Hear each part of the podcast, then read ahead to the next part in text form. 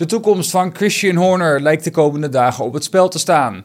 Na de beschuldigingen van grensoverschrijdend gedrag die maandag boven water kwamen, gaat eind deze week een onderzoek en mogelijk een beslissing volgen. Dit weet Automotoren Sport te melden. Horner zou volgens het Duitse Bild foto's hebben gestuurd naar een medewerker. Details hierover zijn verder niet bekend en Red Bull, Horner en adviseur Helmut Marko hebben ook tot nu toe besloten alleen via een statement te laten weten dat er een onafhankelijk onderzoek gaande is. Tijdens dit onderzoek zullen zowel Horner als de medewerker die betrokken is bij de situatie en eventuele getuigen een verklaring af moeten leggen. Uit dit onderzoek moet nog gaan blijken of Horner daadwerkelijk te ver is gegaan en de medewerker slachtoffer is geweest van grensoverschrijdend gedrag.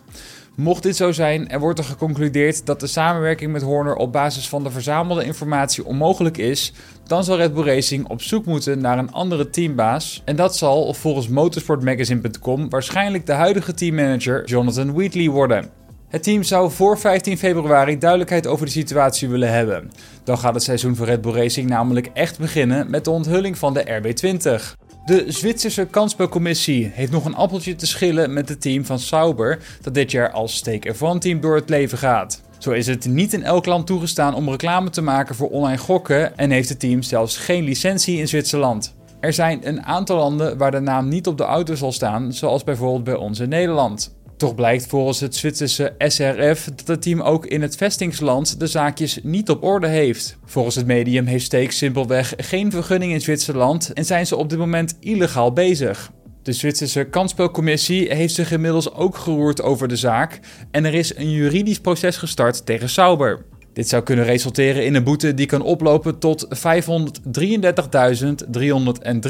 euro. Adrian Newey, ontwerper van Red Bull Racing, is van mening dat de RB20 een derde evolutie van de RB18 is. Volgens de Brit hoeven de fans geen grote veranderingen te verwachten, zo zegt hij in gesprek met motorsport.com. De auto van vorig jaar was een evolutie van 22 met als belangrijkste punten natuurlijk de normale winterontwikkeling op gebied van aerodynamica, wat meer inzicht in wat we moesten doen met de ophanging om te proberen de auto ook te verbeteren en er gewicht uit te halen, omdat we in 22 nooit aan de gewichtslimiet zijn gekomen. De auto van dit jaar is de derde evolutie van die originele RB18. Wat we natuurlijk niet weten, is de derde evolutie te conservatief, terwijl anderen iets anders hebben gedaan? Je weet het gewoon niet.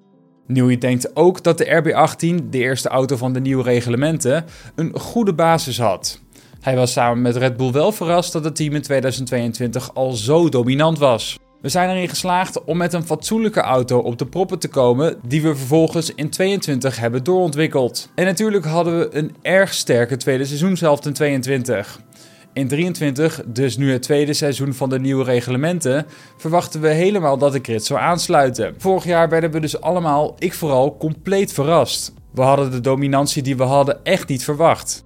Newey verwacht dat zijn rivalen dit jaar goed gekeken hebben en hij vermoedt dan ook dat de auto's van veel teams op de Red Bull gaan lijken. En Lewis Hamilton gaat vanaf 2025 bij Ferrari minder verdienen dan momenteel bij Mercedes, aldus het Italiaanse La Gazzetta dello Sport. Wel krijgt hij zo'n 40 miljoen euro meer dan Carlos Sainz. Hamilton behoort tot de best betaalde coureurs op de Formule 1 grid, maar naar verluid gaat hij er vanaf 2025 een stap op achteruit. Volgens La Gazzetta dello Sport zal hij bij Ferrari een basissalaris van 50 miljoen euro per seizoen gaan verdienen. Een astronomisch bedrag, maar tegelijkertijd aanzienlijk minder dan zijn huidige salarisstrookje. Bij Mercedes krijgt Lewis namelijk 60 miljoen euro per seizoen overgemaakt. Het basissalaris vormt voor veel coureurs echter slechts een bescheiden deel van de inkomsten. Met name de grotere namen houden er vaak lucratieve samenwerkingen op na. Ook zijn er vaak aan resultaten gebonden bonussen. Zo worden de totale inkomsten van Hamilton vanaf 2025 op 100 miljoen euro per jaar geschat. Sainz verdient momenteel 11 miljoen euro per seizoen bij Ferrari. De teambaas Fred Vasseur heeft diep in de buidel moeten tasten voor de komst van de 39-jarige Brit. Ja, dit was hem alweer. Het GP Fans nieuws op Spotify.